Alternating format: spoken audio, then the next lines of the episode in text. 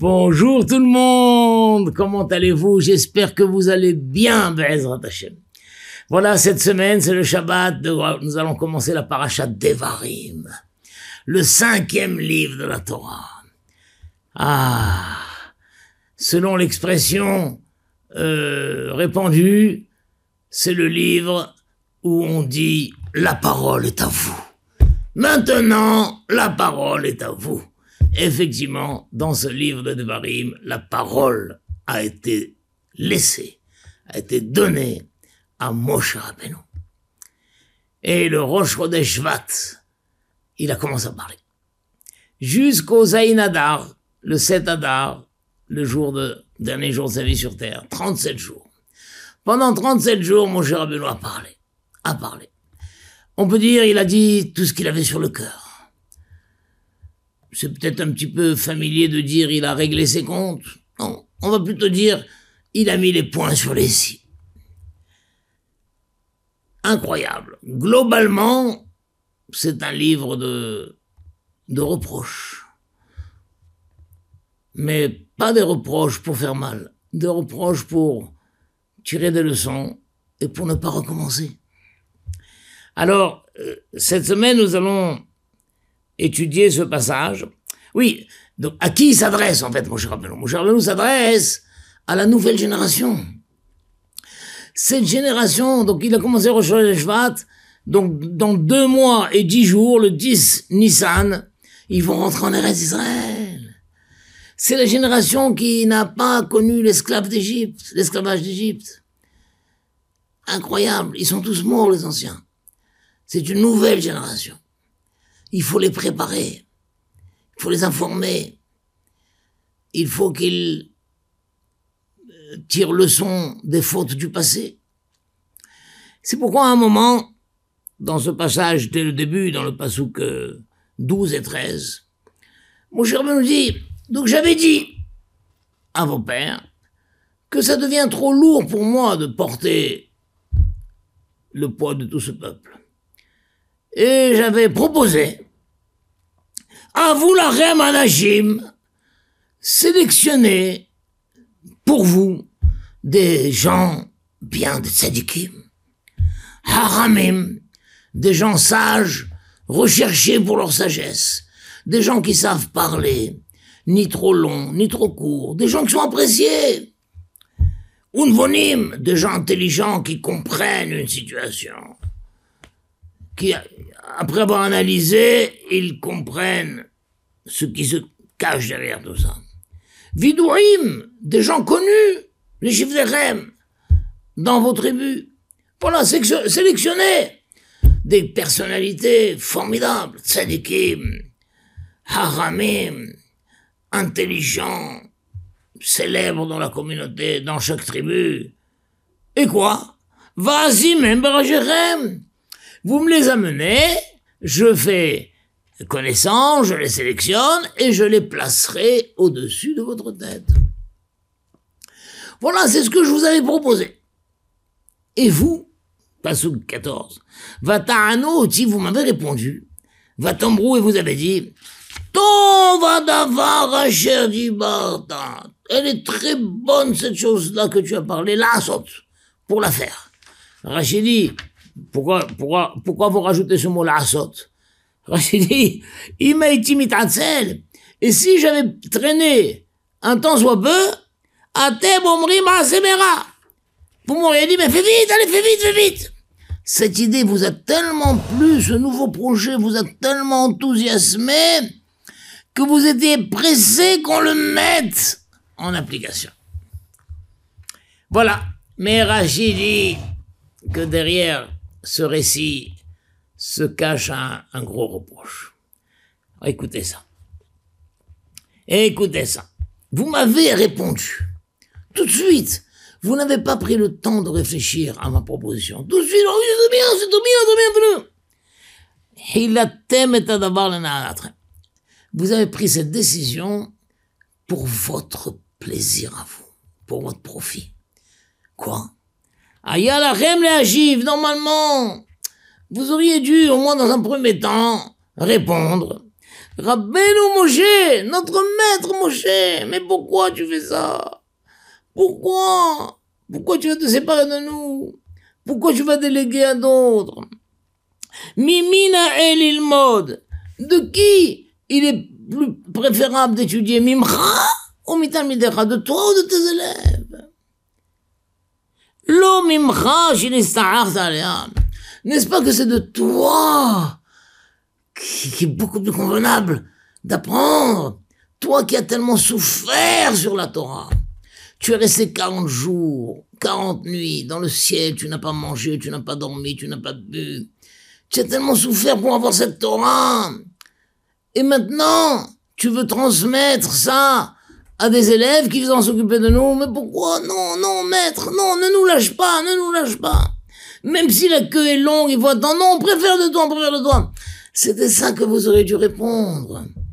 Vous auriez dû être choqué par ma proposition. Et là, il y a date, il votre aile. Mais moi, je ne suis pas dupe. Quand vous vous êtes dépêché de dire, c'est très bien, Rav, très bien ce que vous dites, très bien. C'était pas pour me flatter et pour trouver mon idée géniale. Sha'item Omrim, c'est parce que vous vous êtes dit, waouh, c'est formidable. Maintenant vont être nommés beaucoup de Dayanim, beaucoup de, jeux, de juges, de nombreux juges. Et forcément, parmi les juges, il y en a quelques-uns qu'on va connaître. Et ils vont nous protéger. Et même si, et si on va tomber sur un juge qui nous connaît pas, on lui apportera quelques petits cadeaux. Et il sera indulgent à notre égard. Incroyable. Je vous ai fait une proposition que vous auriez dû rejeter. Mais vous vous êtes dépêché de l'accepter et vous m'avez même bousculé pour que je la mette en place le plus rapidement possible. Parce que vous êtes dit chouette, Moshe, on peut pas le corrompre.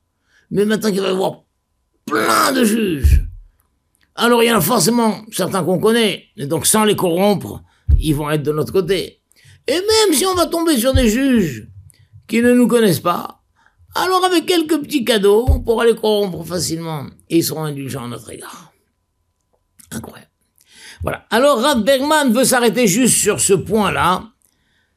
Qu'est-ce que c'est que cet argument de dire qu'il vaut mieux étudier la Torah chez un Rav qui a peiné sur elle, qui a souffert dessus.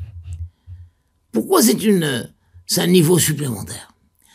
Alors il dit pour comprendre ce, cette idée, il faut revenir à l'histoire célèbre que la Gemara Shabbat, page 33, folio 2, raconte וסישת רבי שמעון בר יוחאי. פעם היה גד צדיק גדול בר יוחאי שמו, הוא התחבא במערה יחד עם בנו. במרום במירון שם רבי שמעון אדוננו בר יוחאי במירון. שם רבי שמעון אדוננו בר יוחאי. פעם היה צדיק גדול בר יוחאי שמו. הוא התחבא במערה יחד עם בנו במירון שם רבי שמעון אדוננו בר יוחאי במירון, שם רבי שמעון, אדוננו בר יוחאי. Quelle merveille Donc nous savons qu'il est resté 13 ans dans la grotte avec son fils. Et ils ont étudié la Torah, tous les secrets de la Torah. Et ils enlevaient leurs vêtements pour les remettre uniquement au moment de la prière et pour que les vêtements ne soient pas usés. Et ils se sont, ils faisaient un grand trou et ils rentraient dans le sable. Ils étaient comme ça, debout dans un trou de sable jusqu'à la, jusqu'à la gorge. Et ils ont étudié. Quand au bout de 13 ans ils sont sortis, l'Agma raconte que le gendre de Rabbi Shimon Bar Rabbi Pinhas Ben Yair, le fameux, le célèbre, le célèbre Rabbi Pinhas Ben Yair, a entendu que son beau-père est sorti de la grotte, de la grotte, il est sorti à sa, à sa rencontre. Il est allé à sa rencontre. Il l'a rencontré, et puis, euh, je ne sais pas pourquoi, à ce moment-là, il était peut-être proche de la maison de son fils. En tout cas, il a fait monter son beau-père dans la maison de son fils. Et là-bas, il a vu dans quel état lamentable se trouvait Rabbi Shimon. Il a commencé à le soigner. Donc ils ont fabriqué une sorte de pommade avec tout un tas d'ingrédients et il a passé son temps à, masser euh, Rabbi Shimon dans le dos, dans le ventre, pour colmater toutes ces, toutes ces brèches, comme on dit, toutes ces cicatriser toutes ces plaies, ces crevasses qu'il avait.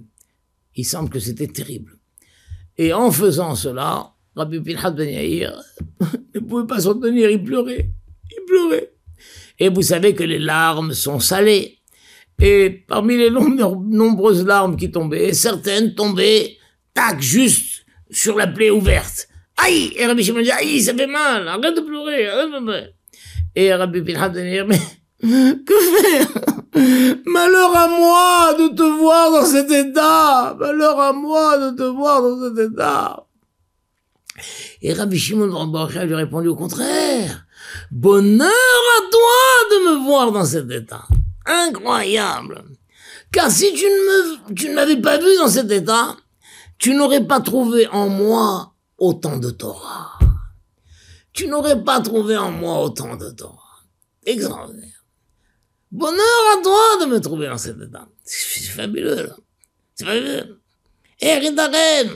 Alors, euh, pourquoi? Parce que l'Agmara continue en disant, car il faut savoir qu'avant que Rabbi Shimon Bar Yochai se réfugier dans la grotte, il, quand il étudiait avec Rabbi Ben Yair, euh, il arrivait que Rabbi Shimon Bar Yochai pose une question, et Rabbi Pinchas Ben Yair lui donnait sur le champ, 12 réponses. Alors que après cet épisode, ça s'est inversé. Lorsque maintenant Rabbi Pinchas Ben Yair posait une question, Rabbi Shimon Bar Yochai lui donnait non pas 12 réponses, 24 réponses. Alors Rav dit, Attendez, je comprends pas. Est-ce que cela voudrait dire qu'avant l'épisode de la grotte, Rabbi Shimon Bar était moins grand que son, gendre? Comment Rabbi Pilhad Ben était plus fort que Rabbi Shimon Bar C'est pas possible. Rabbi Shimon Bar l'un des meilleurs élèves de Rabbi Akiva. C'est pas possible. Mais alors il faut dire, que non, bien sûr que Rabbi Shimon était plus grand que Rabbi Bilhaz Ben Yair. Mais Rabbi Bilhaz Ben Yair ne l'avait pas évalué à sa juste valeur. Peut-être qu'il était jeune dans sa jeunesse, et donc chaque fois que Rabbi Shimon Bar posait une question, sans trop approfondir la question, il donnait sur le champ 12 réponses. Mais non, mais, mais c'est pas une question. On peut dire comme ça, et on peut dire comme ça, et on peut dire comme ça. Tout de suite, il avait 12 réponses. Mais au retour de la caverne, lorsqu'il a vu la grandeur de son beau-père, comment, comment, mais comment t'as pu résister pendant 13 ans comme ça dans le sable? Dans des situations invivables. Dans quel état je te vois Rempli de plaies. Dans quel état? Maintenant je prends compte de ta mesure, de ta grandeur. Papy, de grandeur. Maintenant j'écoute, j'écoute. Et lorsque c'était lui maintenant qui posait une question, Rabbi Shimon lui donnait 24 réponses et Rabbi Bin acceptait les réponses. Pourquoi? Parce qu'il tendait son oreille maintenant. Il, écoutait avec approfondissement ce que Rabbi Shimon lui disait. Ah. C'est ça que mon cher leur a dit. Vous savez combien j'ai souffert pour vous amener cette Torah sur terre. Vous savez combien j'ai lutté, combien je me suis retenu, sur tous mes besoins physiques. Mais une telle Torah, si vous l'écoutez, elle vous donne une dimension extrême. une autre dimension. Donc quand je vous ai proposé de mettre fin à cette relation, que dorénavant ça va passer par mes élèves, mais vous auriez dû dire, mais non On veut étudier du rab, le rab qui a tellement souffert.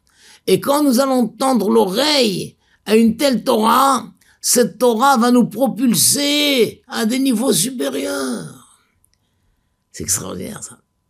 Le rappeur cite que le, le Rajba a fait un commentaire sur la Gemara Shabbat, page 99, et sur un certain sujet, et il a conclu en disant Faites attention à cette explication que je viens de donner. Car c'est avec une grande peine que ça nous a été révélé. Faites attention, c'est pas une explication euh, juste due à mon génie. Avec beaucoup de peine, j'ai beaucoup peiné avant d'arriver à trouver cette explication. C'est une révélation divine. Faites attention à ça. Incroyable. Et le Rav a repris à son compte cette euh, belle expression et lui-même, dans l'introduction du Avirizri, il a dit, celui qui étudiera dans ces sujets que j'ai développés dans ce livre, il verra l'utilité d'un tel livre, Qui car avec beaucoup de peine et de fatigue, cette chose m'est arrivée. Ça veut dire lisez mon livre. C'est pas un livre que j'ai écrit sur un pied. J'ai beaucoup peiné, beaucoup souffert, beaucoup fatigué, beaucoup respiré, beaucoup réfléchi. Et ceux qui liront mes commentaires de ce livre, ils verront un, grand avantage, une grande élévation. C'est extraordinaire. Quand tu vois que ce rave, il a peiné, il a fait, il a recommencé. Ne serait-ce que nous, par exemple, Rachi, vous savez le commentaire de Rachi qu'on a sur le fromage, comme ça. C'est la quatrième version. Rachi avait fait une première version, une deuxième version, une troisième version, une quatrième version. Tout ce que représente Rachi sur tout. Quatre fois, il a recommencé. C'est pour ça que chaque mot de Rachi, c'est un, c'est un paradis.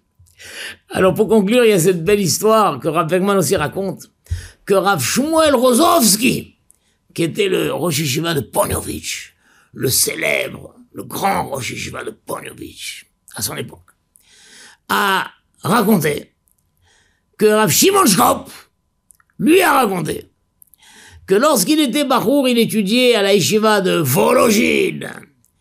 Et à la yeshiva de Vologine, le Rosh c'était le Netziv. Et Rav Shimon dit que bien que l'Onetsiv était un grand parmi les grands, malgré tout, Rav Shimon n'appréciait peut-être pas sa manière d'enseigner, va savoir. En tout cas, il ne rentrait pas au cours. Rav Shimon ne rentrait pas au cours du Nessif. Jusqu'au jour où, en pleine nuit, longtemps après minuit, une heure, deux heures du matin, Rav Schkop était se casser la tête sur une, explication du Rajbam sur la Gemara Baba. Et il se cassait la tête et il ne comprenait pas, il ne comprenait pas. Et à ce moment-là, la porte du Beth s'est ouverte. Et le Netziv est apparu. Effectivement, c'était son habitude d'apparaître comme ça, parfois, au milieu de la nuit. Deux heures matin, trois heures matin, pour voir qui étudiait, encourager les, les jeunes qui étaient encore là à étudier. Et donc Rabbi Shimon bien qu'il ne rentrait pas au cours du Nessiv, mais il savait que le Nessiv est un gadol, et il avait trop réfléchi sur Jorajba, mais il trouvait pas l'explication. Alors il s'est levé. Et il a été le voir, Shiva, il dit, Mehila, Rosh Shiva, j'ai des difficultés à comprendre ce Rajbam. Le Rosh jette un coup d'œil sur le Rajbam, il lui dit, ah, my kind, mon enfant. Mon enfant, si tu savais combien de tfilotes j'ai fait pour comprendre ce Rajbam, Combien je suis allé me recueillir sur les tombes de tzadikim pour essayer de le comprendre. Ah, c'est un rajbam très difficile. Viens, je vais t'expliquer. Et il lui explique.